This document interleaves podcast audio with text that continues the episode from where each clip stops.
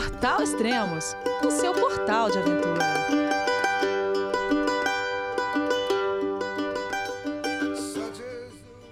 Bom dia, boa tarde, boa noite, bem-vindo ao Extremos, o seu podcast de aventura. Esse é o quarto podcast da série Equipamentos e hoje iremos falar sobre vestuários e camadas também, né? Bom, deixa eu falar então com o Pedro Lacaz Amaral do Gear Tips. Olá, Pedro, tudo bem? João, é você, meu filho? Alô, pai. Eu consegui. Eu tô no cume do Everest. Eu vi, meu filho. Te acompanhei o tempo todo pela sua página Spot. A família de produtos Spot utiliza tecnologia 100% via satélite para manter você sempre conectado em suas aventuras. Fale de qualquer lugar do mundo através do Spot Global Fone e utilize o Spot Gen 3 para estar sempre rastreado e conectado aos serviços de emergência. Desapareça quando quiser, seja encontrado quando precisar. Saiba mais em findmespot.com.br. E aí, Elias, tudo tranquilo? Tudo bem, cara, joia. É o quarto podcast esse? Isso, já é o quarto. Tá, deixa eu só relembrar os podcasts. O primeiro foi o podcast 226, que a gente falou sobre mochilas e exatamente sobre isso, né? O Isso. 244 é, foi o segundo podcast, a gente falou sobre sistemas de dormir. E Isso, a gente focou 26 mais no saco de dormir, né? Porque levou tanto tempo, e aí foi que a gente fez o, o próximo que você vai falar, que foi de é, isolante térmico, não foi isso? Exatamente, que é o podcast 261. Então, para quem quiser escutar é 226, 244 e 261. E agora, esse que a gente vai gravar agora é o 307 sobre vestuários. Exatamente. Falar um pouquinho de vestuário para o pessoal entender como funciona né, a parte de sistema de camada e etc. Né? Tá, ah, tá. Então a gente vai falar sobre a primeira, segunda, terceira camadas, é isso? Exatamente. É, e aí, assim, é até bem interessante que as pessoas entendam né, por que, que a gente fala de sistema. É, a gente falou de sistema de dormir, é, o, o abrigo, na realidade, pode ser um sistema de abrigo também, tem um sistema de cozinha, é, o sistema de vest, é, vestiário, vestuário, né? É, e a questão é, de chamar de sistema é justamente porque você tem mais de uma parte envolvida e para que aquilo tudo funcione da forma adequada, você precisa das partes todas desse sistema juntos. né? Quando a gente falou de sistema de dormir, por exemplo, a gente falou de saco de dormir e isolante térmico, que obviamente são os principais, tem liner, tem é, travesseiro para estar um conforto a mais, mas é importante essa percepção de sistema, porque você imagina que é, o sistema de dormir sem o isolante térmico não vai funcionar bem, né? Ou, ao Uhum. contrário, sem o saco de dormir não vai funcionar bem. E aí, quando a gente vem falar de o sistema de vestuário, eu acabo confundindo vestiário e vestuário, vestuário. É, o sistema de vestuário é o- são essas três camadas que você está falando, a primeira, segunda e terceira camada, que, obviamente, para um ambiente mais frio, mais extremo, é que você vai precisar de todas as camadas, né? É, eventualmente, para andar é, no calor e etc., não necessariamente você vai utilizar as camadas todas, não vai fazer sentido, é, mas você vai precisar, pelo menos, entender para usar da forma adequada essas camadas. Ah, acho que uns 20 anos atrás, mais ou menos, foi, acho que foi em 98, por aí. É, ou 99, acho que foi, é por aí. Eu fui para Pico das Agulhas Negras e fui de moletom. é, é um, é um sistema de camada. né? É, de- mas aí, então, mas aí o que acontece é que o sistema de camada acabava existindo de alguma maneira, né? Só que mais ou menos tecnológico. O que a gente tem hoje é cada vez mais tecnologia para esse sistema não só ser mais eficiente, mas eventual- eventualmente ser mais leve e mais compacto também, né? Então você tem todas essas questões que vão mudando, mas você tem cara que subiu no Everest de, né, sei lá, de blusa de lã e etc. Então, né, enfim, jaqueta de lona, sei lá. Então, é, dá para funcionar também, mas hoje a tecnologia permite que a gente tenha é, facilidades maiores do que antigamente, né? Com certeza. Eu também, a primeira vez que eu fui acampar mesmo, acampar, é, só não morri congelado porque realmente con- não- eu não dormi, na verdade, né? Por isso que eu não, não morri congelado. Se tivesse dormido, talvez eu não estivesse aqui, porque assim, sem isolante térmico adequado, com Sabe aquele esquema de você levar cobertor e etc. Se o saco de dormir nem funciona muito bem. Aí você vai. Isso, isso foi lá para 93, eu acho, exatamente. Caramba! Faz tempo. Faz tempo. Muita, coi foi, foi, muita coisa foi mudou. Bitipoca. Em Bitipoca. Ah, legal, legal. E, bom, é, falando disso, então a gente vai falar da primeira camada. O que, que é a primeira camada? É, não, eu queria só antes é, Tá. relembrar aquele conceito que eu passei no, no- quando a gente falou de sistema de dormir. É, eu falei do, da parte sobre, sobre, enfim, as cinco maneiras da gente perder calor, né? Uhum. E eu acho que vale dar uma relembrada nisso apenas porque quando você fala de vestuário também vai, vai essa, enfim, essas mesmas técnicas aí ou, ou essas mesmas formas de perder calor vão acontecer de alguma maneira, né? E aí a gente vai daí embasar toda a parte para frente, né? Aí dessa nossa conversa. Então, é, enfim, a gente perde, o nosso corpo perde calor por cinco formas diferentes. É, condução, radiação, convecção, evaporação e respiração. É, quando a gente está fazendo, quer dizer, quando a gente está dormindo, né, o saco de dormir, a barraca, tudo protegendo, funciona de uma maneira. Quando a gente está fazendo a caminhada, né, a atividade qualquer que seja, ao ar livre, isso vai funcionar de forma semelhante. Quando a gente está fazendo atividade física, diferente de quando a gente está dormindo, né, a gente vai ter muito mais perda de calor por evaporação, que é justamente quando a gente sua. A gente transpira para que o suor possa evaporar e carregar consigo a temperatura, ou seja, diminuir a temperatura da pele. né? Então, essa é a perda de calor por evaporação. Isso, obviamente, vai acontecer e a gente vai ver que isso é muito em função da primeira camada, ou seja, quem cuida disso, basicamente, é a primeira camada. É, a perda de calor por convecção é basicamente aquela perda de calor que, é, bom, a gente, enfim, o nosso corpo está o, o tempo inteiro aquecendo o ar à nossa volta. Só que a gente não tem pelo ou pluma suficiente, como os animais de pluma e de pelo, para é, reter ar ali dentro e criar esse microclima à nossa volta. Então a gente basicamente aquece o ar, tá tendo uma brisazinha, esse ar aquecido já foi embora. Se eu estou me movimentando, esse ar aquecido foi embora. Então eu estou continuamente perdendo calor por convecção. E aí o que vai minimizar essa perda de calor, nesse caso que a gente está falando de vestuário, é justamente a segunda camada, principalmente, que é essa camada de retenção de calor, que a gente vai ver aí mais na frente.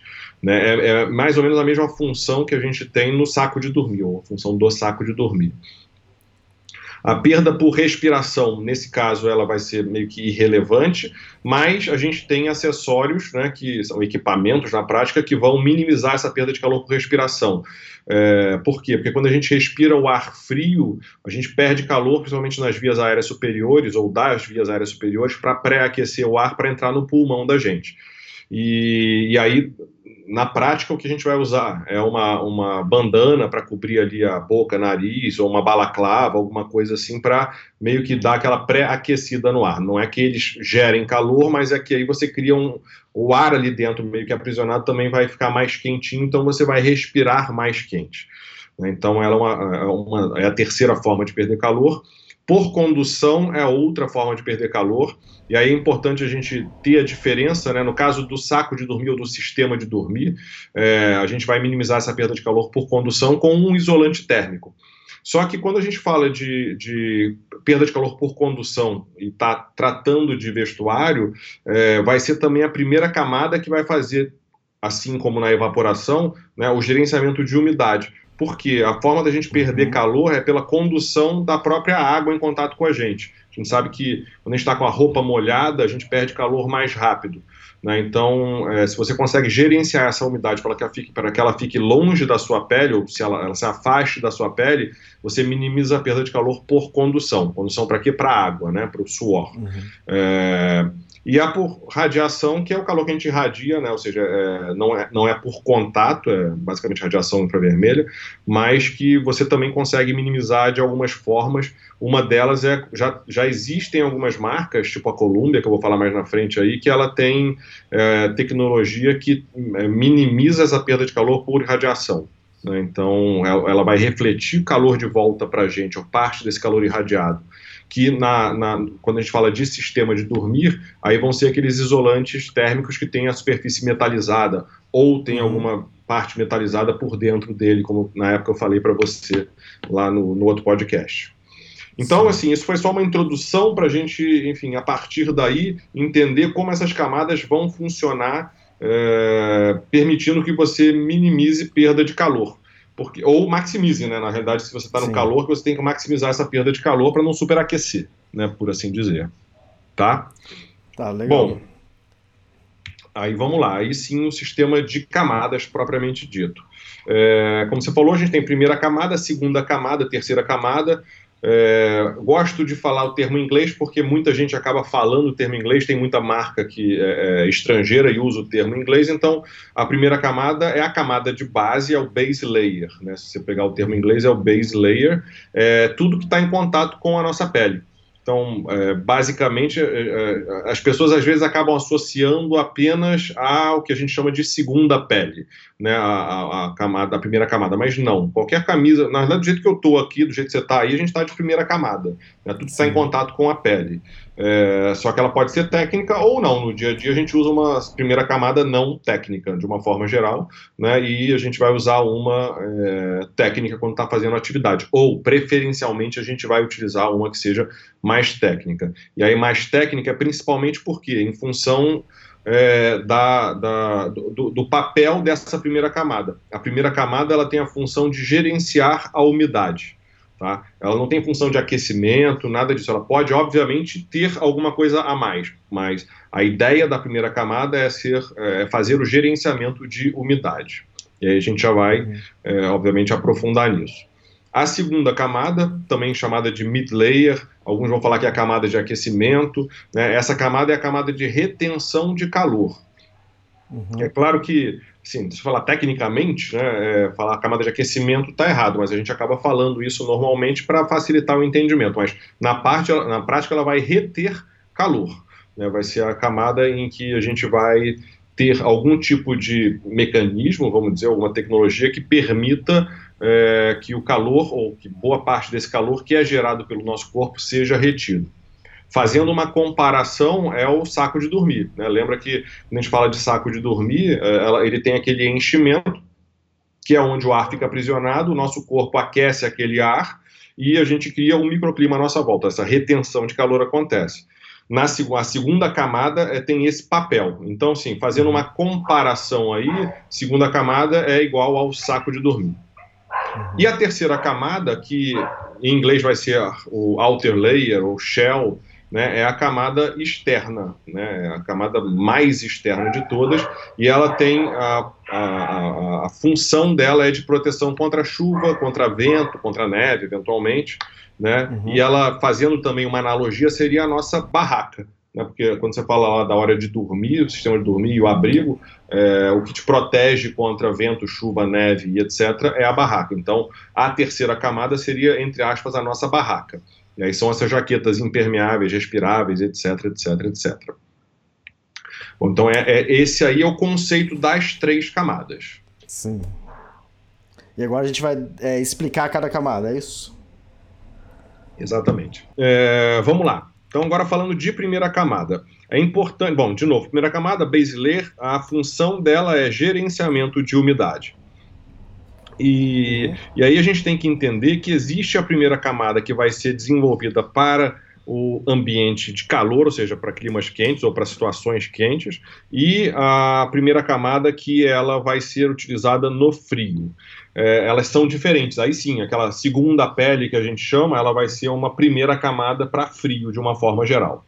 Né? Uhum. Então, qual é a diferença? O conceito é o mesmo, é gerenciamento de umidade. O que é gerenciamento de umidade? Basicamente é afastar a umidade da nossa pele, do nosso corpo, ou seja, ela, ela meio que absorver, do, né, tá, tá, essa camada está em contato com a pele, ela vai absorver, passar essa umidade para fora dela, né, para a superfície uhum. externa, para alguma coisa acontecer. Essa, essa, alguma coisa aí é, obviamente, a evaporação. Então, é o gerenciamento de umidade. Só que, conceitualmente, cada uma tem uma função distinta. É a mesma coisa, é igual, mas é diferente. Sabe como é é? é a, a, segunda, a primeira camada, para calor, ela vai maximizar a perda de calor por evaporação. Como eu, eu preciso é, fazer com que a evaporação aconteça para carregar consigo o calor, eu diminuir a temperatura da pele.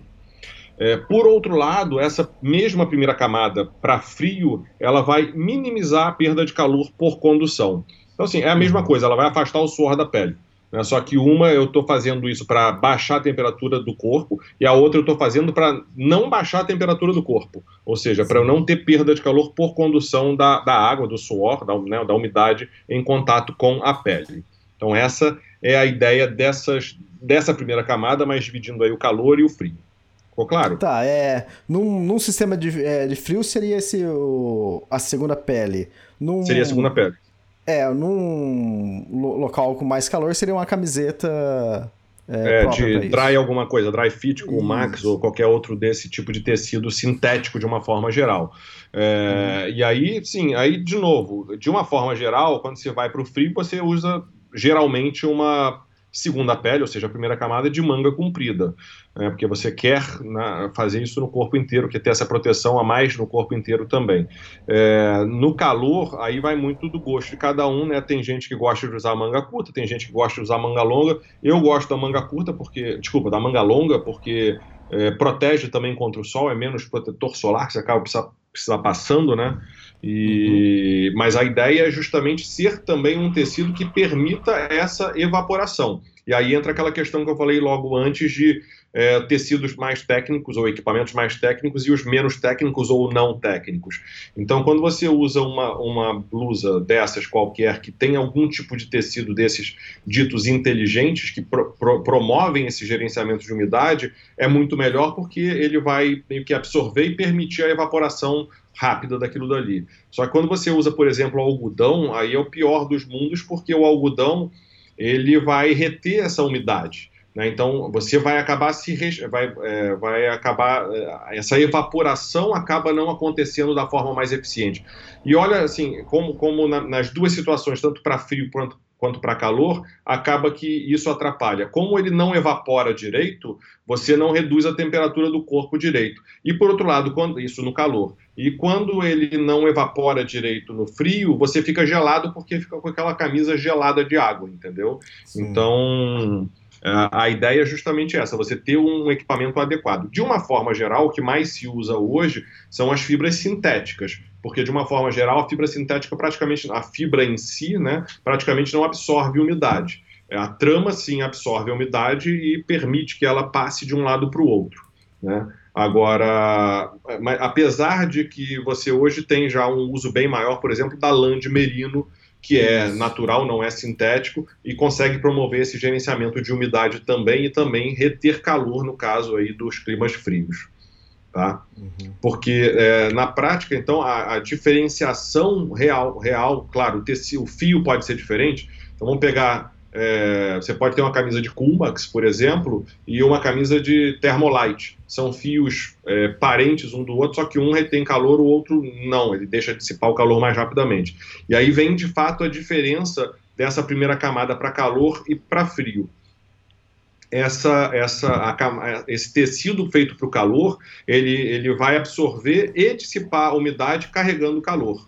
Só que quando uhum. você fala de uma, segunda, uma primeira camada, né, ou no caso aí chamando de segunda pele, é, ela vai também absorver e dissipar a umidade, mas vai reter parte desse calor. Então a ideia aí já é você não deixar o calor ir embora. Né? Então a trama é feita, o tecido é feito de forma a reter esse calor que no caso do, do, do, clima quente você quer perder, ele vai, ele vai reter, ou vai reter melhor com, quando é um vestuário é, apropriado para o clima frio, né, as ditas uhum. segunda pele de uma forma geral. Sim, é, você citou é, lã de merino, né? É, para o pessoal entender um pouquinho mais, é, ele é uma lã de uma raça de carneiro do, do sul de Portugal, né? Então, uma lã nobre, que eles dizem, que está sendo muito usada hoje em dia para fazer segunda pele também. Uma das dúvidas que eu tinha logo, isso lá para anos 90, né? Eu, eu ficava na cabeça, é segunda pele, mas eu tenho que usar a camiseta e a segunda pele junta? Tipo, eu uso camiseta por baixo e a segunda pele por cima? Como de uma é? forma geral, a segunda pele você vai, ela vai usar, você vai usar em contato com o corpo direto. Isso. Né? É. É, e aí, assim, eu acho que você né? pode ou não usar uma camiseta por cima. De uma forma. Eu acabo não usando de uma forma geral camiseta por cima. Bom, depende. Estou lembrando aqui, eu já, de algumas vezes eu usei sim. Mas, é, de uma forma geral, a grande questão é o seguinte: é, como você precisa ter a retenção de calor e uma camiseta normal não faz esse papel de retenção de calor, caso você vá usar as duas coisas combinadas, a segunda pele, ou seja, a primeira camada que vai reter calor, tem que ficar em contato com a pele. Se vai usar alguma outra uhum. coisa por cima, beleza, não tem problema nenhum. Né? Até porque é uma camada a mais, dependendo do frio, você pode ter um, uma camada a mais. Uhum. Agora, por outro lado, você também vai ter as espessuras de tecidos ou os tipos de tecidos diferentes. É, você pega até uma mesma marca, citando uma marca nacional, a, a Solo, né? Eles têm, é, de forma simplificada, hoje tem mais até, mas eles têm basicamente três, é, ou tinham, você já não sei, mas três é, espessuras, vamos dizer, ou tipos de tecido. Eles tinham o que eles chamavam do X-Sensor, que era o mais fininho, o X-Termo e o X-Power, que era mais grosso, de Polartec Power Stress, não sei o quê. Então, assim, quando você engrossa uma segunda pele. Ah, de lã de menino também, eu tenho uma fina e tenho uma um pouco mais grossa. Né? Uhum. Então, quando você engrossa, na prática ali você também tem nesse tipo de estrutura um pouco mais de ar sendo retido, mais tecido, é, e consequentemente você promove esse isolamento térmico maior. Mas o importante é que isso aconteça permitindo que a umidade passe. Né? Ou seja, o ponto fundamental é esse gerenciamento de umidade e, obviamente, agregar em, em termos de retenção de calor. E aí, até complementando, eu falei para vocês ali no, quando eu falei das, das formas de perder calor, a perda de calor por radiação, é, a Columbia desenvolveu uma tecnologia que é bem interessante, que é o Omni Heat. Não sei se você já usou alguma coisa com essa tecnologia deles, que são as roupas que por dentro tem uma superfície, um material todo metalizado por dentro. Já chegou a ver essa, essa segunda pele deles? Tem segunda pele, tem jaqueta também, etc.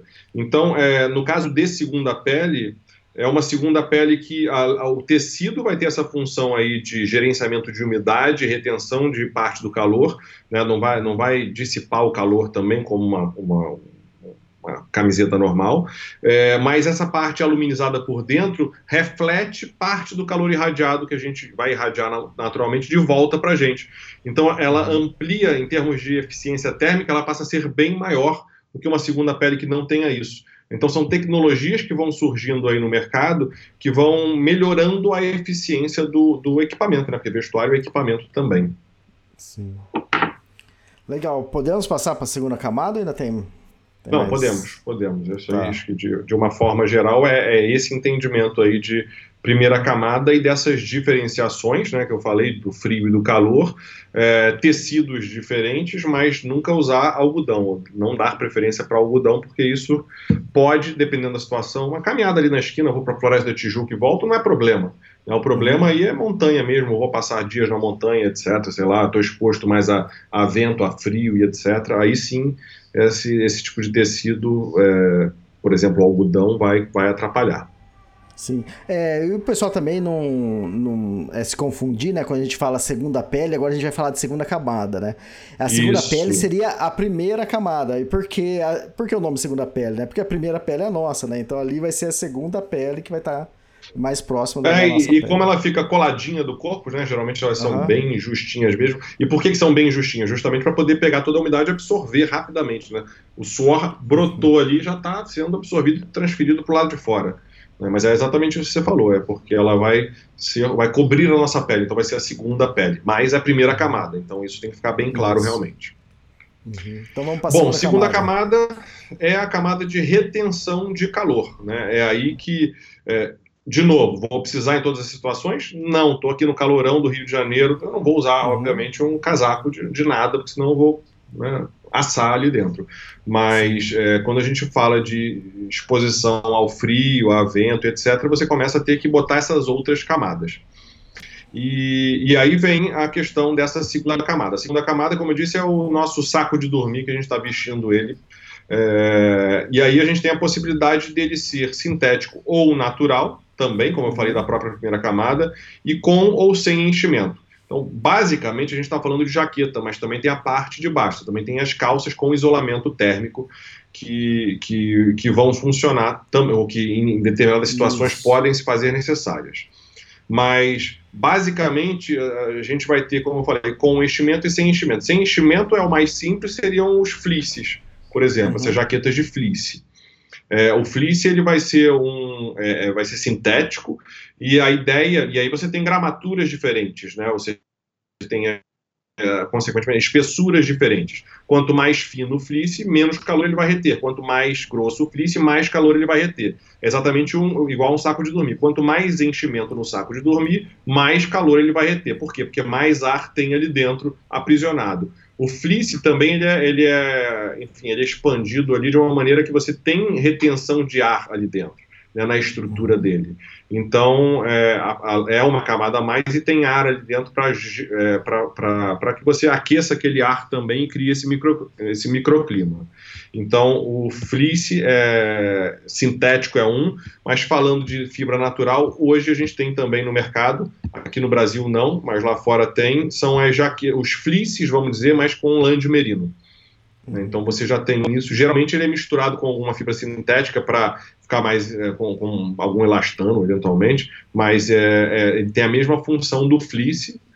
É, é, na verdade, não é a mesma função. Ele é um fleece, mas só que de lã de merino em vez de ser de um material sintético. Uhum. Né, então, esses seriam, seriam as segundas camada, a segunda camada é, sem enchimento.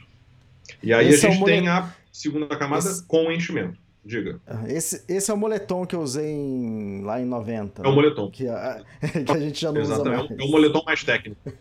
Exato. Mais técnico, é, é, ele aquece mais, mais leve, é tudo melhor, né? Exatamente, é tudo melhor. Não, e aí, de novo, dentro de um fleece é tudo igual? Não, não é. é você tem de. Tanto é que você tem preços completamente diferentes. Tem fleece de comprar por 60, 70 reais, tem outros que vão ser 500, 600, 700 reais. São diferentes, né? Hoje você tem tecnologias como, por exemplo, os, os Polartechs, etc., que são, é uma marca na, na prática, né? É, que são mais eficientes termicamente, mais compactáveis do que outros tipos de fleece, né? Então, é, e aí, de novo, quando você vai ali para a esquina, um fleece fininho serve, qualquer um vai servir. Eu vou para um lugar muito mais frio, aí você tem que, de fato, entender como é que vai ser o desempenho daquele equipamento, daquele fleece específico, daquela segunda, primeira, terceira camada específicos, né? Ou seja, as coisas começam a complicar com, com quanto, quanto maior a exposição a qualquer elemento, né? Seja chuva, vento, frio e etc. E Mas aí falando primeira... aí, diga, desculpa essa primeira e segunda camada que a gente está falando, as calças também têm o mesmo sistema. Também tem o mesmo sistema. É, a primeira uhum. camada é bem usada. É, bom, primeira camada normal é uma calça bermuda, uma bermuda qualquer, ah, para o calor. Para o frio vai ser uma, uma, um, uma calça de segunda pele, né? Vamos dizer assim. Isso. E aí, até voltando num ponto que você perguntou, ah, usa uma camisa por cima? Né? Eu falei que geralmente eu não uso, mas pode usar tanto é que geralmente você não vê a pessoa saindo por aí de calça de segunda pele, vai ter uma calça bermuda ou alguma coisa por cima. É o mesmo uhum. conceito da camisa nesse, nesse ponto. É, hoje é, tem já bastante gente começando a usar calça tipo calça leg, sabe como é que é? A calça coladinha. Isso. Que para a mulher já é mais comum, tô falando para o homem, né? É, a mulher já acaba usando mais esse tipo de coisa para caminhar. Você encontra muitas mulheres fazendo trilha usando uma calça legging, homem menos. Porém, você vê muita gente usando esse tipo de calça legging no trail running. Então já Isso. tem meio que essa migração também de algo mais conceitualmente usado no trail running do que no, no trekking, na caminhada de uma forma geral, e as pessoas vão adaptando ao que acham melhor, né?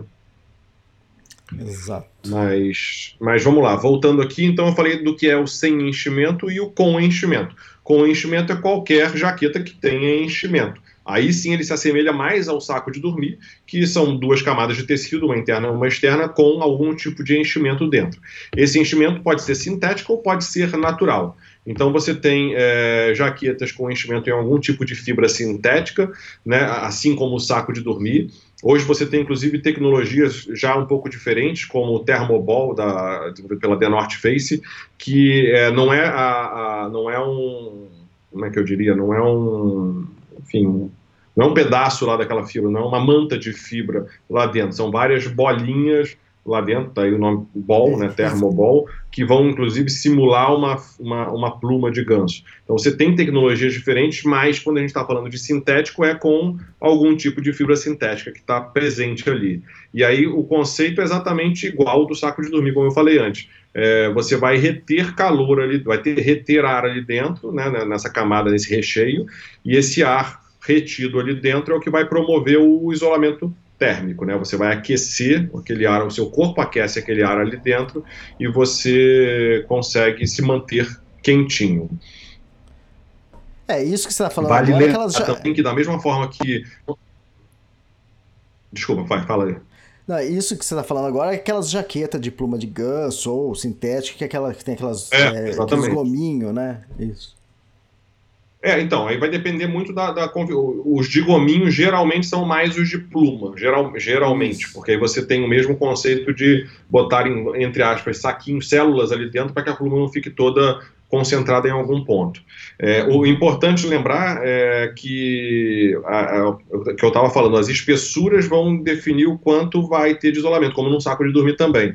Então é muito comum que a pessoa fale, ah, mas eu comprei uma jaqueta de pluma.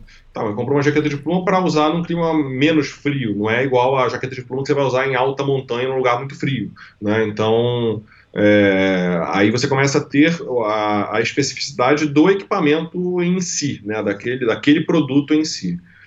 Bom, eu falei que tem os sintéticos. Os naturais, você mesmo falou, tem já, são jaquetas de pluma. É, jaqueta de pluma de ganso ou pluma de pato. De novo, você vai ter é, a especificação da pluma que vai definir é, a eficiência dela e, de uma forma direta, é, peso e volume, né? Porque quanto maior, né? Isso eu falei na outra vez lá no saco de dormir. É, quanto maior o feel power dela, que é o poder de enchimento, né? A fofura da pluma, e quanto maior a proporção de pluma e pena, melhor, mais eficiente o equipamento vai ser em termos é, peso, volume e retenção de calor, né? O isolamento térmico. Agora, o que uh, talvez as pessoas ainda não, não saibam, não tenham visto, porque no Brasil também não é comum, é o enchimento com lã de merino também. Então, você tem jaquetas com enchimento de lã de merino, não só de pluma. Né? Então, quando a gente fala de fibra natural, hoje a gente tem essa possibilidade da pluma e da lã de merino já acontecendo por aí. Né? Então, são enfim, situações é, análogas aí, mas só que diferentes. Agora, o mais eficiente ainda vai ser a pluma de ganso. Tá. E é legal isso que tem uma, uma gama enorme para você escolher o que, que você vai usar, ou que o lugar mais frio ou menos frio. É, nas acho que últimas duas viagens que eu fiz, acho que para Kungsleden e para as Rocky Mountains, eu acho que eu levei só a jaqueta de pluma de ganso. Eu não levei um fleece, né? É, e para quem tá acostumado a usar fleece, é uma delícia, porque o contato dele na pele, né, é muito gostoso. É o contrário de uma jaqueta de pluma de ganso que parece que tem uma coisa artificial ali no meio, né? E, mas eu, eu fiz essa É. troca. Acho que nas últimas duas viagens eu não levei fleece e acabei levando uma, uma jaqueta de pluma de ganso. Como segunda Então, pele. isso é um, isso é um Oh, ponto desculpa, bem interessante. segunda camada. O, que eu vou falar é um ponto bem interessante de ressaltar, que, é, de fato, ou seja, ja- essa sua jaqueta de pluma de ganso, ela com certeza ela vai ser mais compacta e mais leve do que um fleece que seria utilizado na mesma situação. Né? Por quê? Porque a pluma é muito mais compactável do que o fleece. Agora, um ponto que tem que prestar atenção é o seguinte: é se essa pluma é tratada ou não. O que, que é isso? Uhum. É, se a pluma, ela é. Ela, porque a, a plu- a pluma, naturalmente falando, ela absorve umidade. Né? É, então, quando você molha a pluma, ela. Eu, eu gosto de falar que ela colapsa, ou seja, a pluma tem uma estrutura tridimensional. E quando você molha, ela vai virar um grumo, ela colapsa. E, aí, e essa estrutura tridimensional é que permite essa retenção de ar, consequentemente a retenção de calor. Se você colapsa aquela estrutura, se ela vira uma bolinha emboladinha, você não vai ter ar aprisionado ali dentro, então você diminui, ou na verdade quase que acaba com o, o, o poder de isolamento térmico da pluma. É, é, claro que isso momentaneamente, depois que ela secou, ela regenera e volta a funcionar de novo. Né? Eu gosto até de brincar, senão, senão pato e ganso não podiam nadar. Né? Imagina que. É, e a gente não ia poder lavar roupa também, essas roupas de pluma. Mas. É, aí a grande questão é, por exemplo, eu transpiro pra caramba. Eu tenho uma jaqueta de pluma que a pluma é tratada. Por quê? Porque se imagina, eu tô transpirando pra caramba, etc. Uhum. É, não tô nem falando de molhar porque choveu, tô falando até da transpiração. Tô transpirando pra caramba e, e etc. E isso tá indo pra pluma. Então a pluma vai começar a perder eficiência. E aí eu não vou ter uma jaqueta que me, que me, que me, que me proteja de fato. Sim. Nesse ponto, enchimentos sintéticos e o próprio fleece são mais seguros nesse sentido. Mas se você tem uma pluma que é tratada, aí você está resolvido, não tem problema nenhum. Então a minha, por exemplo, ela é uma jaqueta com pluma tratada justamente para evitar que eu numa situação dessa que, em que eu estou tendo que caminhar e, e, usar ao mesmo tempo a jaqueta, eu não fique numa situação ruim. Né? Uhum. É, e outro ponto ou... a ressaltar ah. também, que é interessante, é, é justamente essa passagem do próprio vapor de água do suor. A gente lembra que eu falei do gerenciamento de umidade da primeira camada, então ela vai ser absorvida da pele e passar pela primeira camada.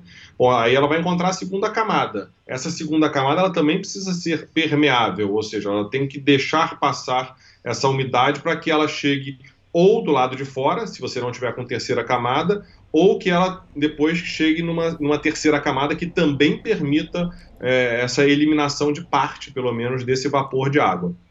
É, imagino que você já tenha feito caminhada num clima mais. Bom, já fez várias aí, em climas mais frios, mas você uhum. com fleece, por exemplo, e aí você está suando, e etc. Você já está tá com o corpo quente, está transpirando, e aí começa a condensar do lado de. Condensar, na verdade, começa. É, condensar do lado de fora. Você começa a ter. O fleece fica todo cheio de. Parece orvalho do lado de fora. Já viu isso? Sim, sim, é. já. Exatamente. Então, é, é esse, esse vapor d'água que está saindo quente dali encontra o frio do lado de fora e condensa na superfície da roupa. Né? Então, mostra que está funcionando. Né? Na prática, esse seu sistema está funcionando em termos de gerenciar a umidade para fora. Né? Então, isso é, é, fundamental a gente pensar. E, uhum. e, tem uma, aí complementando, tem um, um outro tipo de segunda camada, que é o que a gente chama de soft shell, que ela é uma segunda e terceira camada, vamos dizer assim. Ela por dentro até parece um fleecezinho, é mais gostosinho o toque, só que por fora ela tem uma repelência à água ou algum mínimo de resistência à água, mas principalmente uma resistência ao vento. Então, muitas vezes, é, a gente acaba, ou pode, pode acabar usando um soft shell em vez de um fleece, e ele vai se comportar mesmo meio que como uma segunda barra terceira camada em algumas uhum. situações, né? E, e, hoje também você já tem algumas marcas que desenvolveram é, segundas camadas, mas que elas, elas mesmas são impermeáveis. Ou seja, você tem jaqueta de pluma de ganso que a superfície externa é impermeável. Então pode vir um chuvão danado que você está protegido e quentinho ao mesmo tempo. É, nesse ponto eu gosto sempre de fazer uma ressalva é, e aí não estou falando nem que nem bem nem mal, na verdade é só um alerta para que as pessoas, obviamente, pensem bem antes de, de, investir nos equipamentos. Quando a gente fala do sistema de camada, das camadas separadas, uma das belezas desse sistema é você poder tirar camadas e colocar camadas de acordo com a situação. Né? Não está chovendo, eu tiro a terceira camada, começou a a, a, esfriar, eu boto a segunda camada, mas não está chovendo, eu não preciso da terceira camada. Mas de repente está chovendo, mas não está tão frio, então eu tiro a camada intermediária, vou ficar só com a camada externa. Então você começa a brincar com as camadas, né? E com, Sim. obviamente, o tipo de, de, de vestuário em cada uma dessas, dessas camadas, como a gente falou. Mas quando você começa a juntar camadas, é, você começa a perder essa flexibilidade. Então, quando você fala de uma camada que ela é segunda e terceira camada, ou seja, ela, ela é de fato para retenção de calor, né, ou para isolamento térmico mesmo, e também é impermeável, você tem que estar tá preparado para usar isso num clima mais frio. É, você ter só uhum. essa jaqueta para usar num clima mais quente não faz sentido, porque você não vai aguentar ficar lá dentro por causa da, da do componente de retenção de calor. Entendeu? Ficou claro isso? Sim, sim, ficou. É, eu tenho uma jaqueta da. Uma é da Columbia, outra da The North Face, que é de pluma de ganso, né? Que seria a segunda camada, né? E por fora ela tem um tratamento que ela repele um pouco a chuva. Lógico, se der uma chuva forte, você tem que colocar a terceira camada, entende? Isso. Então, não, mas é isso que eu falei que foi basicamente é uma que é, que é terceira camada por fora e segunda camada ao mesmo tempo. Porque isso. hoje, isso que você falou, né, cada vez mais o pessoal aplica o, o DWR, que é um, uhum. um, um, repelente à água do lado de fora. Ela não é impermeável, porque aí nesse caso da sua, eu imagino, não sei qual é a sua, mas eu imagino que tem as costuras lá, ou seja, se chover mais Isso. forte, pode entrar água pela costura. Essas Exato. que eu estou dando exemplo, não, elas de fato são impermeáveis mesmo pelo lado de fora. Uhum. E aí você meio que perde essa flexibilidade. Porque o que você falou é justamente essa flexibilidade. Bom, beleza, tá tá, tá frio, tá só um chuvisquinho, beleza, não preciso nem botar a camada de cima porque essa que eu tô dá conta, tem uma repelência à água. Mas se começar a chover, eu vou precisar jogar uma terceira camada por cima, para de fato uhum. é, não deixar que a água entre e que molhe a segunda camada, a primeira camada, etc. Né? Foi legal isso que você falou, é que e com o pessoal que não está acostumado e vai começar a usar isso, é, que a gente falou da primeira camada, segunda camada e vai falar da terceira, né? E você falou isso, que começa a brincar. Você precisa da. Você, às vezes você não precisa da segunda camada, você usa a primeira e a terceira. E isso, quando você estiver na trilha ou estiver viajando, depende do lugar onde você estiver, isso de fato vai acontecer, né? Isso várias vezes aconteceu comigo. Eu tá só de camiseta, nem tava com primeira. Seria a minha primeira camada seria uma camiseta, e começou a ficar frio, eu coloquei o, uma coisa que você vai falar mais pra frente, coloquei o, um gorrinho é, no pescoço, já começou a melhorar, aí começou a ficar mais frio, é, em vez de ficar frio, começou a chuviscar, eu já coloquei a terceira camada, entende? Então, é, eu acabei evitando a segunda, porque não tava tão frio ali pra... pra... Então, você, é legal que você começa a brincar, o que, que você precisa, né? É, às vezes não tá chovendo, que você falou, você só fica com a primeira com a segunda, né? Então... Fica bem Não, e, e, muitas vezes tem, tem gente que usa, por exemplo, numa situação intermediária, o cara usa um colete. Né, um Isso. colete de uma segunda camada colete, tipo um, um coletezinho de fleece. Ou seja, é, é, a ideia do colete, o que, que é? Você basicamente é, reter calor é, nos órgãos principais aqui, ou seja, no, no, tronco todo. Então, os braços estão de fora, então, obviamente, vão perder calor, que está ventando, eventualmente está um pouco mais frio, mas é uma situação que é suficiente, até porque a pessoa, de repente, está fazendo muita atividade, né, assim, vai transpirar muito, se ela botar uma roupa toda fechada, de repente isso vai acabar causando outro tipo de transtorno, que aí vai ser o excesso de umidade para ser gerenciada, etc. Então, é, são essas possibilidades todas. E o que você uhum. falou é realmente é uma prática normal, né? Você vai botando, bota um pedacinho, bota o gorro, bota né, a, a, a, bandana ali e etc. Legal. Terceira camada, então. É, a terceira camada, mas deixa eu só falar uma, uma coisinha tá. antes aí. Eu falei dessa questão das camadas duplas. É, a gente, obviamente, está falando muito mais de caminhada, mas quando você fala de frio, a associação direta é com esqui, snowboard, essas atividades de inverno. É, e aí é uma questão um pouco diferente, né? porque até a própria atividade é diferente, e, e aí sim, de uma forma geral, você tem é, as jaquetas mesmo para específicas para esse tipo de atividade, as calças para esse tipo de atividade, aí sim elas são terceira e segunda camada ao mesmo tempo. Né? Tem até as jaquetas 3 em 1, que, que elas são é, separáveis, mas é muito comum essas marcas que desenvolvem vestuário para esqui, você tem uma, uma, uma jaqueta com enchimento e do lado de fora ela é impermeável, né? Ou, ou tem alguma impermeabilidade. Aí o que acontece também é que, de uma forma geral, a pessoa vai esquiar e não vai pegar chuva mesmo, né? Vai ter, de repente, neve. Né? É claro que pode acontecer, pode, mas de uma forma geral vai. É, então, a, a, demanda aí do equipamento é diferente. E a demanda é, até de gerenciamento das coisas é diferente, porque é, eu comparo muito eu, eu gosto de fazer, eu já fiz isso três, três vezes, foi caminhada com raquete na neve, né? Hum. E, e, aí eu vou fazer caminhada e a minha esposa e meu filho vão esquiar. Eu não, não, enfim, preferi fazer esse tipo de atividade.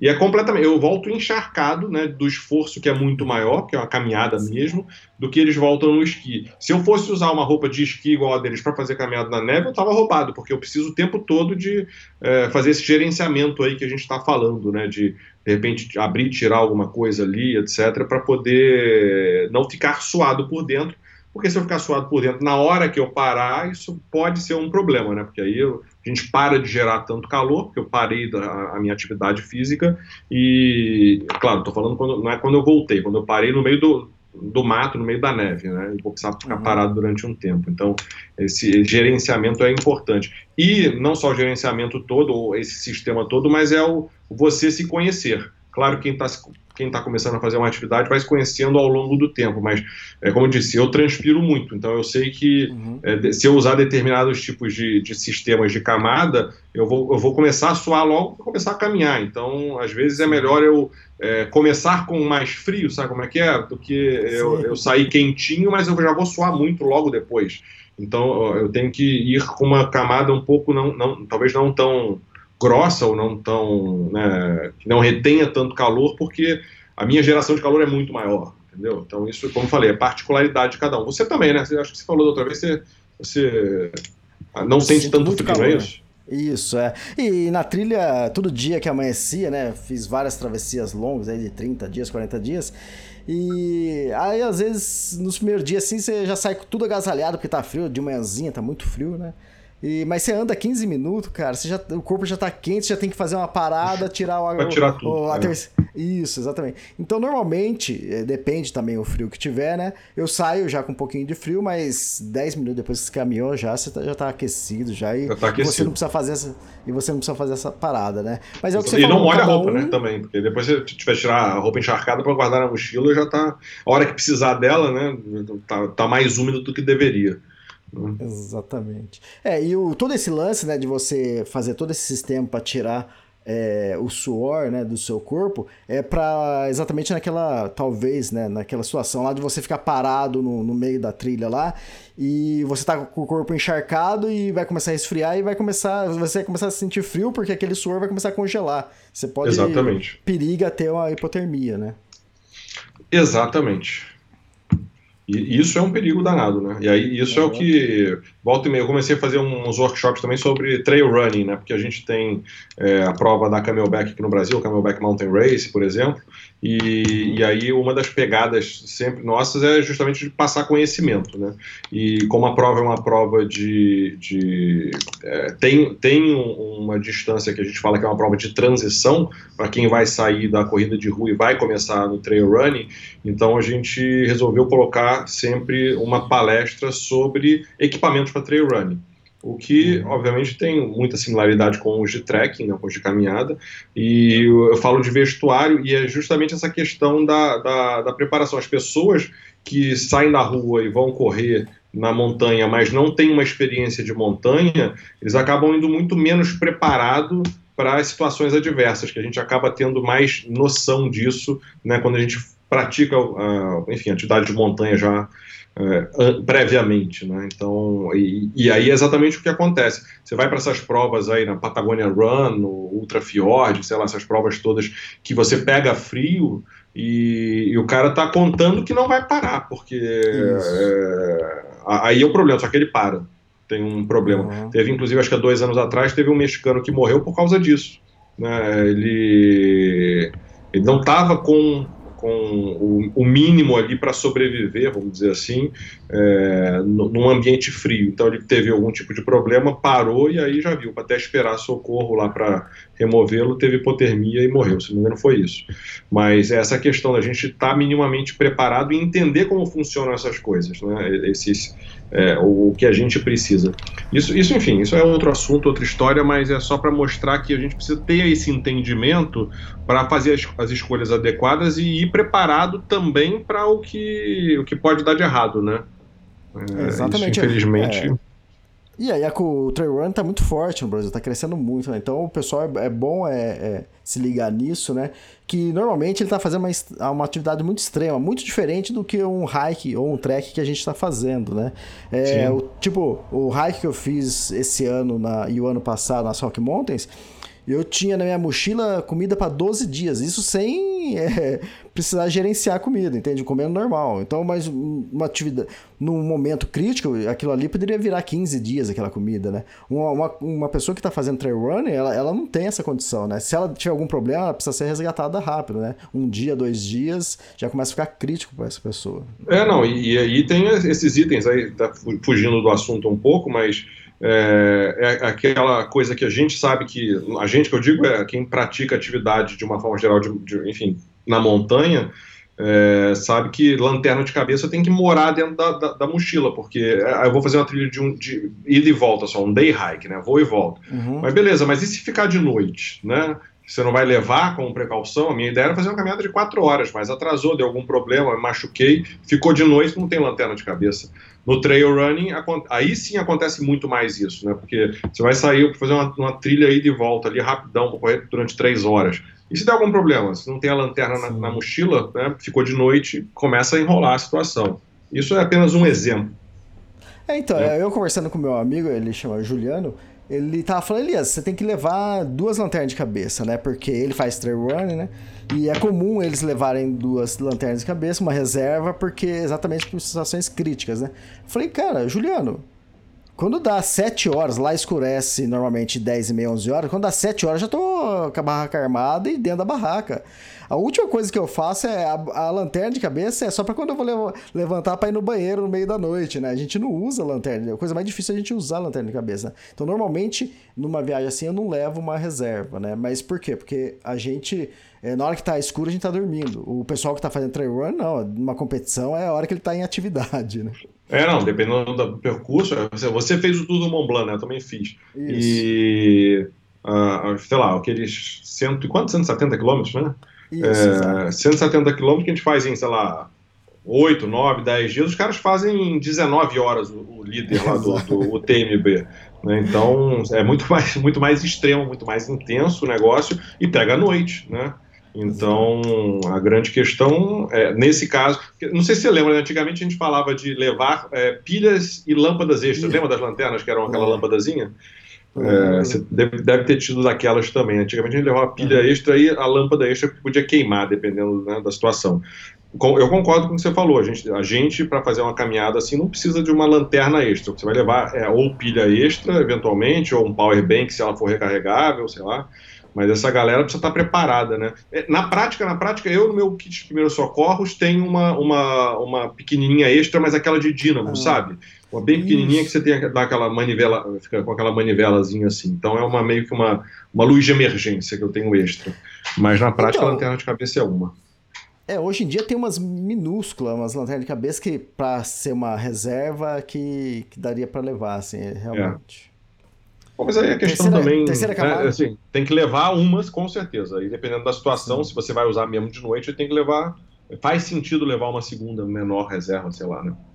É, então, tipo o Tour do Mont Blanc que a gente fez, é, ali, naturalmente, sem acontecer nada, ali você nunca vai precisar. Só, só em nenhum momento ali você precisa de uma lanterna de cabeça, né? Você, uhum. você dorme no refúgio, né? Mas é. é. sempre bom ter, porque pode acontecer alguma coisa, né? Então, é, é não, isso eu, eu, eu, acho que aí tem segurança, né? Então é bom isso, ter sempre. Exato.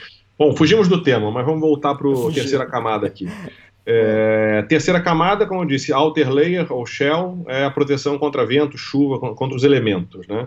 E, e, aí a grande questão é o seguinte: o ideal é que ela seja impermeável e respirável, ou às vezes a pessoa fala respirável ou transpirável, enfim, mas é basicamente a mesma ideia. É, porque o impermeável, ele não, o que é só impermeável, é, ele não vai deixar a água entrar, mas também não vai deixar o vapor d'água sair. Então você vai ter toda aquela água que passou pela primeira, segunda camada, aquele vapor d'água condensando ali na terceira camada, é, e isso obviamente não é interessante. Hum, é, e aí o que, que é uma impermeável e respirável? É que ela vai ser impermeável, mas ela vai permitir o vapor d'água ou parte desse vapor d'água passar por ali, ou seja, é, ir para a parte externa e evaporar. Claro que não é infalível, não é 100%, né? Você tem é, jaquetas diferentes, com tecnologias diferentes, mas basicamente é, é, essa tecnologia vai ser algum tipo de membrana. Né? A membrana é uhum. é como se fosse uma peneira molecular, então ela, ela é, tem poros, ou tem, enfim, tem buraquinhos ali, que eles vão ser grandes o suficiente para uma molécula de água na forma gasosa passar, mas vão ser pequenos o suficiente para uma molécula de água na forma líquida não entrar. Então, conceitualmente, a ideia dessas membranas é, é isso. E aí você tem as que são mais. É, quer dizer, hoje a principal ainda é, se fala muito, é o Gore-Tex. Né?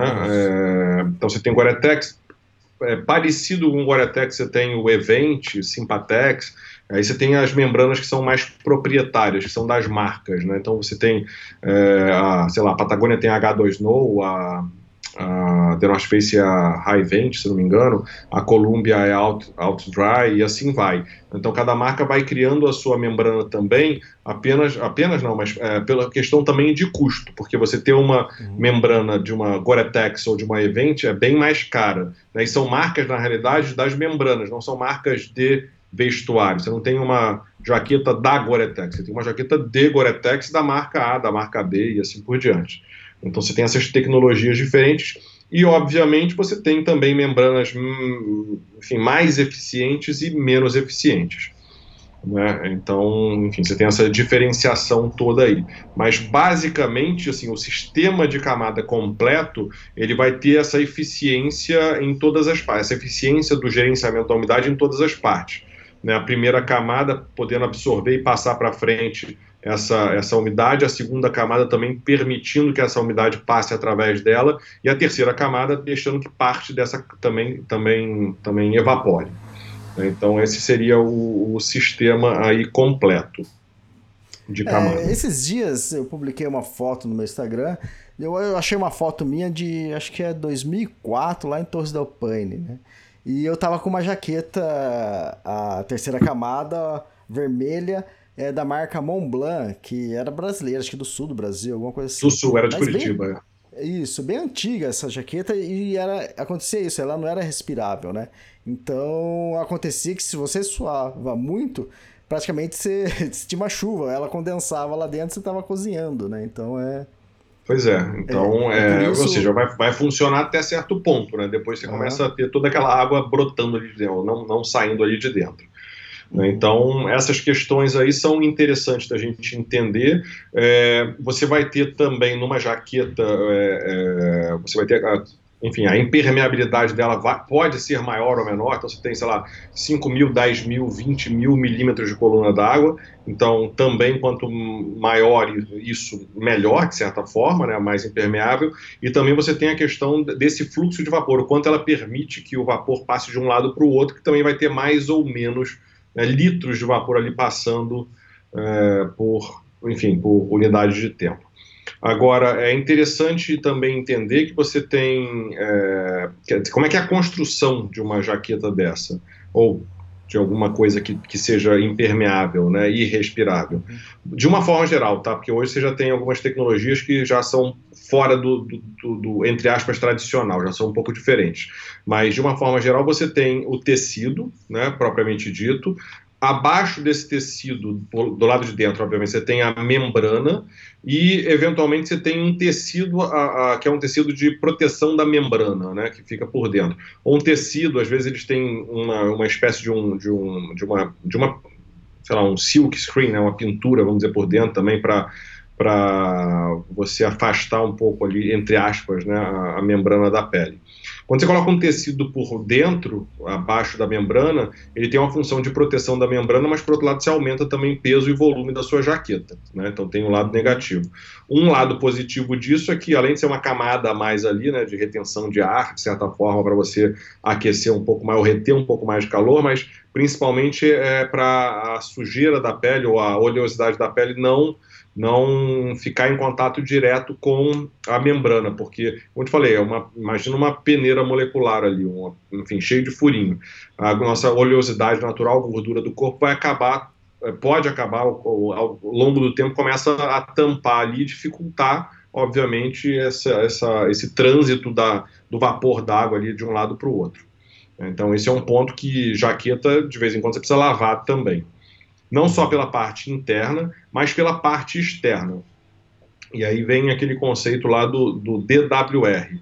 É, do lado de fora das jaquetas, você vai ter, de uma forma geral, a aplicação desse produto, que o nome genérico é DWR, que é a sigla de Durable Water Repellent, que é o repelente à água. É, ele se desgasta ao longo do tempo, ou se a jaqueta está suja, é, você também diminui a, a repelência à água.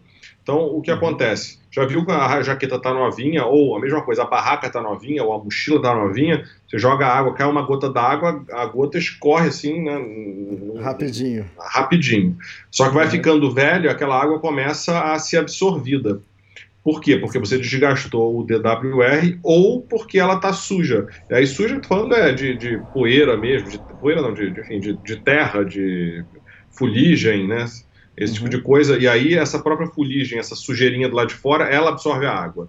Né? Não é que às vezes o DWR está ruim, mas ela absorve a água. E qual é a grande questão? Quando você tem essa absorção de água pelo tecido, né?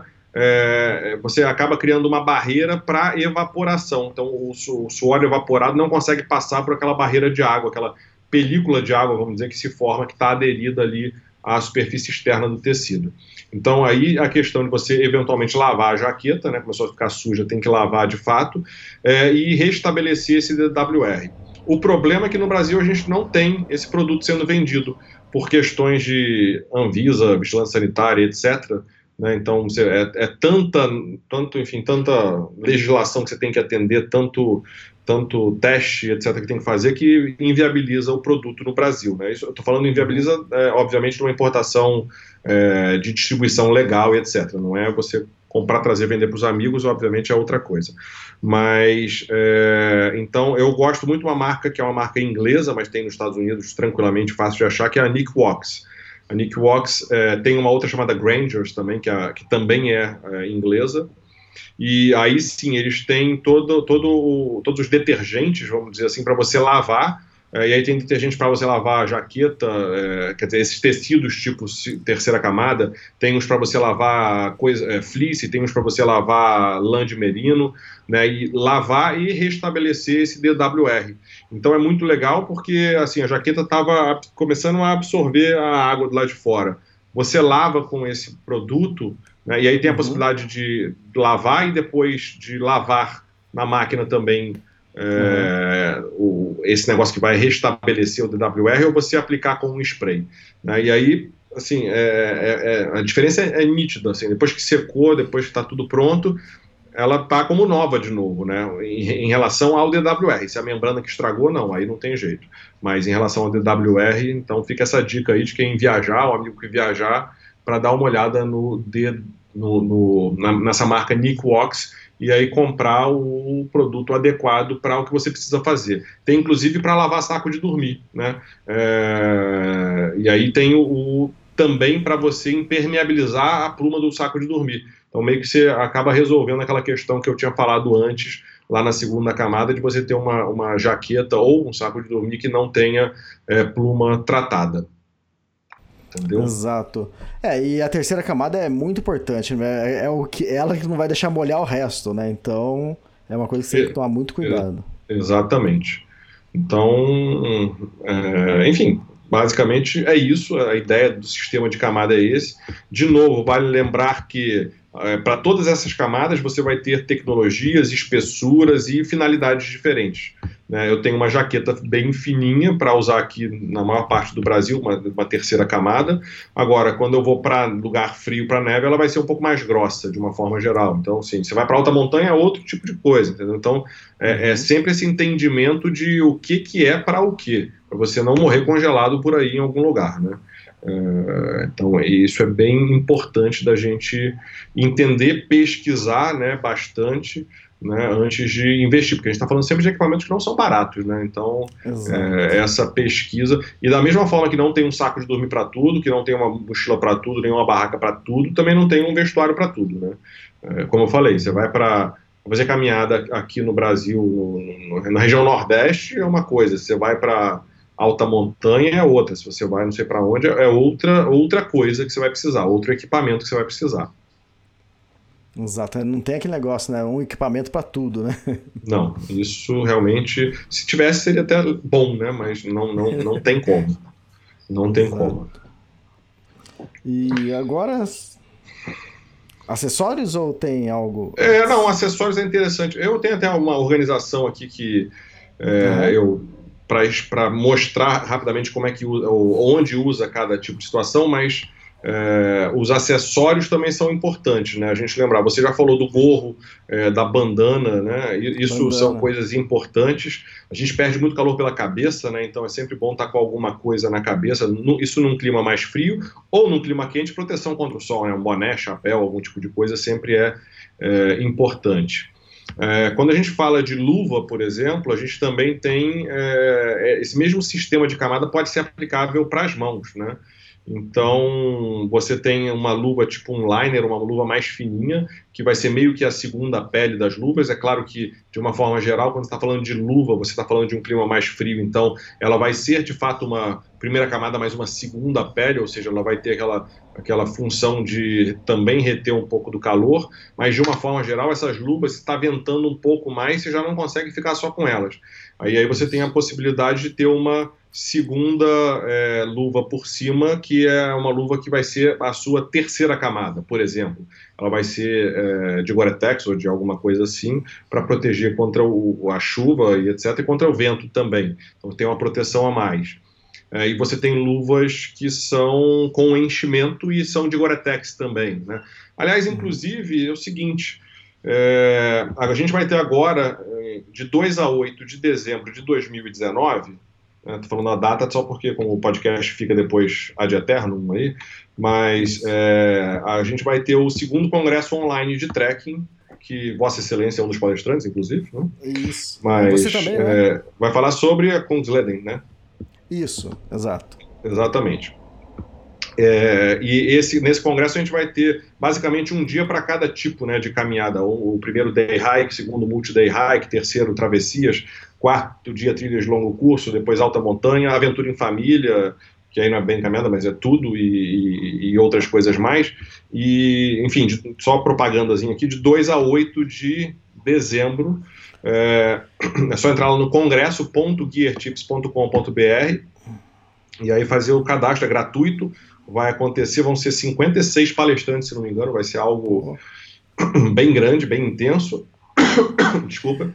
E eu vou, eu tenho, eu vou fazer uma das palestras, eu vou fazer duas palestras, uma sobre equipamento para day hike, para caminhada de um dia, e um sobre vestuário para trekking. É mais ou menos o que a gente está falando, só que o legal é que eu mostro os equipamentos, então a pessoa quiser complementar Isso. depois, pode dar uma olhada nessas, nessas luvas que eu estou falando, em, em, alguns exemplos né, de, de, de equipamentos.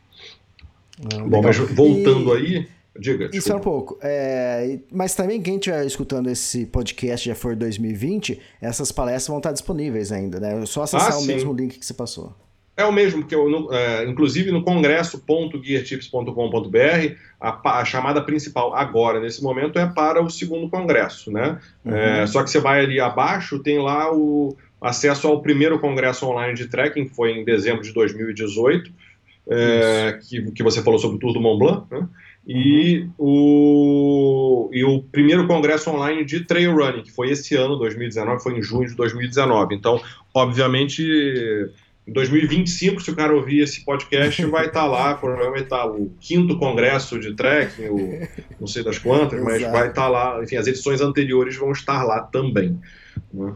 Então, isso fica. Legal para sempre, a não ser que né, a internet acabe por algum motivo, mas acho que não. acho, que não acho que não é a tendência. Né? Não é, não é. O fim do mundo não aconteceu, o fim do mundo, como chama? Aquele do, do calendário Maia, nem nada disso aconteceu, então de repente a gente, está tá mais, mais salvo aqui, não sei. A gente passou do 1999 para 2000 tranquilo, pô. O bug do milênio, lembra disso? É, bug do milênio, lembro, cara. Nossa.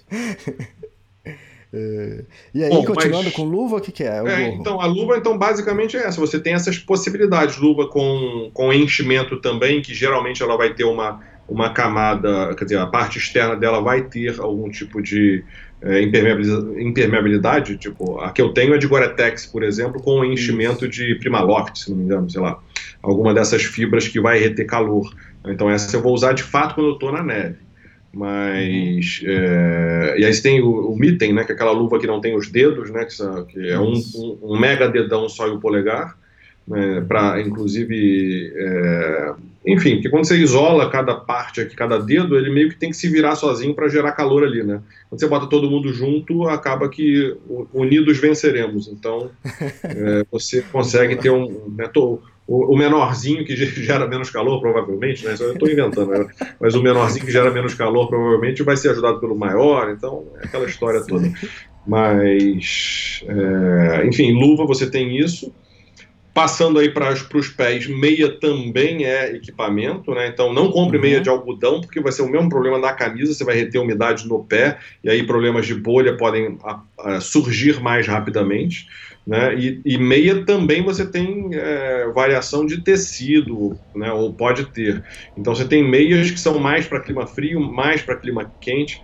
Eu tenho uma meia, marca que eu gosto muito, que a gente, a gente trabalhava com ela no Brasil, ela está de volta aí. É, tem algumas lojas que tem, que é a Lorpen, uma marca espanhola que é muito boa. Sim. E eles têm lá, é, enfim, tem toda uma tecnologia na, na tricotagem da meia é, em que eles conseguem montar a meia com camadas, né? Então você tem a primeira camada que ela fica em contato com a pele, que é sempre um fio sintético, por quê? Porque esse fio sintético ele vai, vai deixar a umidade ser absorvida, né? E não vai deixar a umidade em contato com a pele. Uma segunda camada que é a camada absorvente, que aí é um fio natural, de uma forma geral, é, nesse tipo de meia. Isso especificamente da Lorpen, né? É, uhum. E aí você tem, enfim, a terceira camada que é mais resistência mesmo à abrasão. Mas o legal é que essa primeira camada ela vai ser ou de Cumax, que é para o clima quente, ou seja, ela permite a umidade passar mas não retém calor, ou seja, não tem a, aquele componente de retenção de calor. Claro que é um tecido, vai reter algum calor, mas é menos. É, enquanto que a primeira camada, essa primeira camada de uma meia que é voltada para o clima frio, ela vai ser de termolite. Agora acho que é termolite que ele vai também permitir a umidade passar, mas ela vai reter calor. Então, aquele mesmo conceito da primeira camada que eu estava falando antes, só que isso tudo numa meia. Né? É, aí, a segunda camada dessa meia para clima quente, ela vai ser de tencel, que é uma fibra sintética à base de celulose, só que ela deixa eliminar rapidamente a umidade. E, por outro lado, na, na meia que é para clima quente, desculpa, para clima frio, ela vai, essa segunda camada absorvente vai ser a de de merino. Então você vai ter uma, o mesmo tipo de meia, a mesma espessura de meia, tudo, só que uma mais voltada para o clima quente, outra mais voltada para o clima frio. Né? Então você tem essas particularidades todas. É, o liner é sempre legal falar também, que é aquela meia mais fininha que você coloca por baixo da meia mais grossa. Não é sempre que você vai uhum. precisar usar, não é todo mundo que gosta de usar ou que usa, Isso. mas a ideia dela é que, bom, são, são basicamente duas. A primeira é em função do atrito. Quando você está com uma meia mais grossa, né, ou em que a sola dela é mais grossa, é, ela é mais grossa, mais acolchoada de uma forma geral, porque você vai fazer algo mais intenso, carregando mais peso e etc.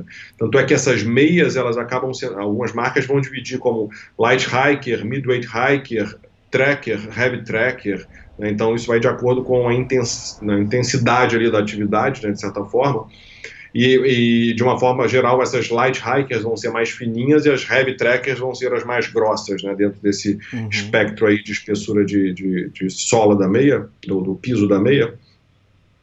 E, e, a questão é que numa meia mais grossa, seu pé acaba, mesmo que a meia seja justa, a bota também está justa, justa no sentido de adequado ao pé, né? não justo de apertado, mas está justa mesmo assim porque tem aquele, aquele, aquela fofura ali embaixo, né? ele é mais uhum. acolchoado, uhum. é, o seu pé acaba afundando lá dentro. Então, eu gosto sempre de, de fazer uma alusão a você andar num carpete mais grosso, seu pé afunda lá dentro. Na meia, a mesma coisa. Então, mesmo que tá todo o sistema está justo, o seu pé acaba é, se movimentando e, e, e, tem esse atrito entre o pé, entre a sola do pé e a meia. E, o, e, o, a, por mais que seja, obviamente, macia, é um atrito e ao longo do tempo isso pode gerar uma bolha, né? pode machucar o pé. Uhum. É, e quando você usa um liner, o liner é uma meia que é fininha e não tem acolchoado nenhum. E ela está justa no pé também. Então, basicamente, esse, essa movimentação, esse atrito acaba acontecendo entre o liner e a meia grossa, e não entre o seu pé e a meia grossa. Então, é uma maneira também de você prevenir é, bolhas no pé. Ah, então, é, eu já usei bastante a Lorpen, acho que mais aquele modelo de trekking, né? E eu sempre gostei muito também. E acho que uma vez você mandou uma pra mim, essa grossona, cara. Eu acho que eu tava indo fazer o trek do Everest. Eu falei, ah, deixa eu levar, que lá é frio, vou precisar. Cara, eu nunca usei essa meia, cara, porque ela é muito quente, quer dizer, é pra clima muito frio. Acho que eu usei lá no, pra dormir, entende? Porque. É Botou o pé pra fora, né? Botou o pé pra fora pra usar pra dormir. Deve ter sido, cara. Mas é, eu sempre gostei, mas aquela mais fininha e eu também eu não tenho muito costume de usar o liner, não. É, é o que você falou, é de costume, de pessoa para pessoa. É, não, e, e, aí de novo, né? Você vai usar o quê? Né? Hoje em dia, é, por exemplo, Caminho de Santiago de Compostela. O pessoal falava sempre de bota, bota, bota. Hoje tem muita gente usando já um tênis de caminhada, até tênis de trail running para fazer. De novo, é adequação do corpo, etc. Você tem que trabalhar toda a parte de propriocepção para não não danificar ali a sua estrutura de tornozelo, etc. Mas as pessoas estão migrando de equipamento. Né? O negócio é migrar de forma consciente apenas, e aí, obviamente, aquela experimentação de, poxa, ficou legal, gostei de usar ou não, não gostei de usar, e é, eu me resolvo de outra maneira. Né? Então, é o que eu falo, não tem o certo, né? Você tem as, o, o porquê que cada uma dessas coisas foi desenvolvida, e aí você vai usar ou não, e o que eu gosto de falar é, é, é, ter esse entendimento para você optar de forma consciente por usar ou não usar, usar o A, o B ou o C, né? Exatamente, não é só porque o Elias usa ou não usa, ou o Pedro usa ou não usa, que vai ser isso para a pessoa, né? Ela vai. Mas tem uma coisa que eu sempre usei desde a minha primeira viagem, uso até hoje, e coleciono, e toda viagem eu perco um também. São as bandanas, cara. Eu adoro as bandanas. Ah, não, bandana é muito funcional, né? Na realidade, é... eu acabo usando mais no frio. Confesso que no ah, calor, isso. até porque eu transpiro muito, é, mas já usei em algumas situações de estar tá muito no sol, não tem proteção nenhuma, e é bom para proteger o pescoço também, né? Você sobe um pouquinho, protege as orelhas ali, etc. Mas são coisas bem. Aliás, você tem uma do Gear Tips? Não, já, já te dei uma do eu Gear tenho, Tips. Tenho, tenho. Te mandei, acho né? Te foto... mandei uma do Gear Tips. É, acho que a foto da. da é, lá nas Rock Mountains é, foi com essa.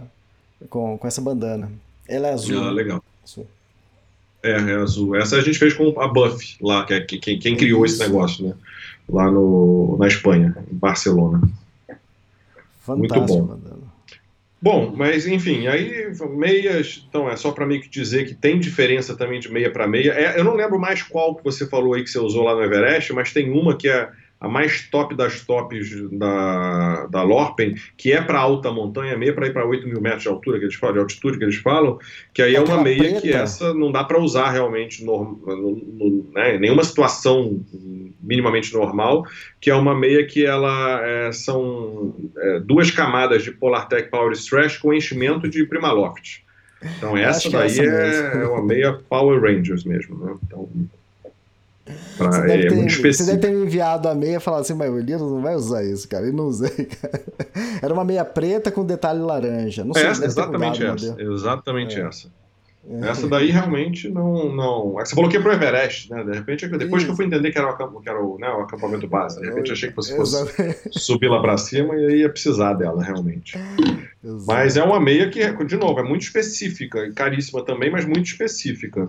Então. Exato é, para quem realmente faz esse tipo de atividade, e aí, em vez de ter duas meias, usa uma, uma só que vai segurar a onda tranquilamente, né? Uma meia muito boa.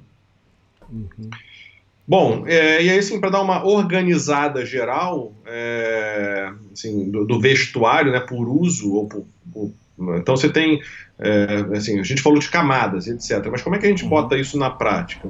É, então você tem a roupa de caminhada, eu vou fazer a caminhada. Durante a caminhada, o que, que eu vou usar? Né? Eu estou falando de forma genérica, né? Você vai usar uma camiseta, que é a sua primeira camada, seja manga uhum. curta ou manga longa, é, uma calça short ou uma calça dessas, como é que eu falei, legging, enfim, uma calça. Obviamente, roupa íntima, né? Meia, uhum. boné, chapéu, bandana, isso tudo você vai usar como roupa de caminhada, né? Ou seja, não estou me protegendo ainda de nada a não ser do sol. Aí tem a hora do bicho pegou, né? Então entrou uma tempestade, alguma coisa. Aí sim, eu já vou entrar. Aí depende do tipo de, né, do que, que a gente vai enfrentar. Estou falando de é só chuva, estou falando de chuva, frio, neve, sei lá. Então você vai ter uma jaqueta e calça impermeável, né, de chuva, e eu vou falar impermeável, mas para simplificar, mas é sempre lembrando que o ideal é impermeável respirável. Então eu vou ter a jaqueta e calça de chuva, ou eventualmente já num, num lugar bem mais frio, jaqueta e calça é, de fleece ou de enchimento, etc. Como eu falei, a parte de calça de fleece ou calça de enchimento é muito menos utilizável durante um trekking, a não ser que seja realmente mais para é, alta montanha ou coisa parecida, tem aqueles macacões, inclusive, né, que não estou nem citando aqui, mas aquele macacão todo de pluma, aí são situações mais específicas. Mas ainda nesse, nessa roupa de tempestade, vamos dizer assim, ainda entra, já, já entra luva, gorro, é, eventualmente um poncho, se você quisesse cobrir por, por, por, enfim, em todo. E uma coisa que eu esqueci de falar, que eu anotei aqui, que é o guarda-chuva. É, não sei se quando fez o tour do Mont Blanc, se você se deparou, se pegou chuva com pessoas utilizando guarda-chuva na, na montanha. É, é, o que eles chamam de trekking umbrella, que eu inclusive tenho uma e é, quando você vai usar no meio do mato é ruim porque, né, obviamente tem muita árvore, mas em locais abertos É, lá é bem comum. É um, é um guarda-chuva que você estende o cabo dele, então você tem um sisteminha que você prende ele na barrigueira da mochila, né, na parte de baixo do cabo. A parte intermediária, ali próxima das alças, tem um sisteminha para você prender também, para você ficar com as mãos livres. E você está com um guarda-chuva que está cobrindo basicamente você e sua mochila. Né, então você consegue Sim. caminhar. É, de jaqueta aberta, né, o que gerencia muito melhor o calor que está se formando ali dentro. Então também existe essa possibilidade aí que é, é, bem interessante, apesar de não ser comum. A gente, lá no Gear Tips Experience, aquele evento que a gente fez presencial esse ano, eu mostrei a minha Tracking Umbrella, o povo morreu de rir, né, porque não é algo comum realmente que, que, que, exista por aqui, mas é, é um equipamento que existe e específico para trekking, né? Exato. Eu já vi, acho que o Niklevix, uma foto do Niklevix usando, acho que é, indo pro K2, alguma coisa assim, porque é exatamente áreas muito abertas, né, muito sol, e reflete muito o calor. Para sol e não também, tem... exatamente. É. é, então ele usou para proteção. Eu usei também esse ano, e o ano passado, mais ainda, é, a terceira camada, né, que é para chuva, né, que é, e ela é mais resistente também. Mas o que acontece? Não estava chovendo, mas eu estava atravessando uma trilha que tinha muito galhos de amoreira. Então a amoreira ela nasce de um lado e do outro da trilha e ela fecha a trilha, né?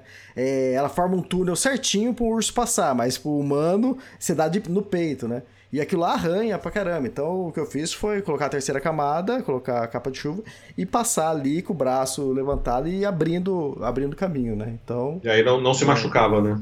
Não se machucava, exatamente. É isso. É, e aí, assim, é, lembrando que na hora que você vai parar de fato, é, aí depende, né? Quando você vai no modo mais leve, né? Você vai acabar usando sempre o, o mesmo tipo de roupa. É como eu falei, você hoje disse que leva só a sua jaqueta de pluma. Dependendo da situação, eu vou com um fleece que é para usar durante a caminhada e uma jaqueta de pluma que está junto com o meu sistema de dormir, que é o que eu vou, a hora que parar, a temperatura do corpo Sim. baixar e eu estiver seco, eu vou usar no acampamento, né? Mas, de novo, é questão de, de cada um também e de cada situação. Mas é, lembrando que a hora que você para, é, todo aquele calor que você está produzindo, ele vai parar de ser produzido. Então, a tendência é, de fato, que você sinta mais frio né, do que no momento em que você está fazendo a sua atividade. E a roupa para dormir, eu, na, na, prática, na prática, segunda pele, a não ser que tiver na neve, eu vou usar a segunda pele muito mais como pijama, né, para dormir né, um conjunto de segunda pele. E aí uma meia específica lá para dormir também sequinho, que dá, tá sempre junto com o meu saco de dormir, e eventualmente um gorro, né? Então Exato, acho que é isso, no geral isso, é isso. Pedro. Eu faço isso, a minha segunda pele normalmente é meu pijama e eu sempre guardo uma meia até diferente, não é nem meia de trek, uma meia diferente que é só para dormir. Então, é para ter tudo limpinho ali. Tá certo que eu mesmo é, tô limpinho, né? Mas é isso é detalhe. Ô Pedro, é... esse é o quarto podcast de... do equipamentos. Tem mais pela frente aí? A gente tem algumas coisas. A gente pode também é, pensar em temas que a gente faz bastante workshop, como é, a gente tem o de tracking light, tem o de tracking tradicional, que aí já abrange um pouquinho de todos os equipamentos, mas entra muito o conceito do, do que, que são essas atividades e o que, que diferencia uma da outra, né? o tracking ultralight, light e etc.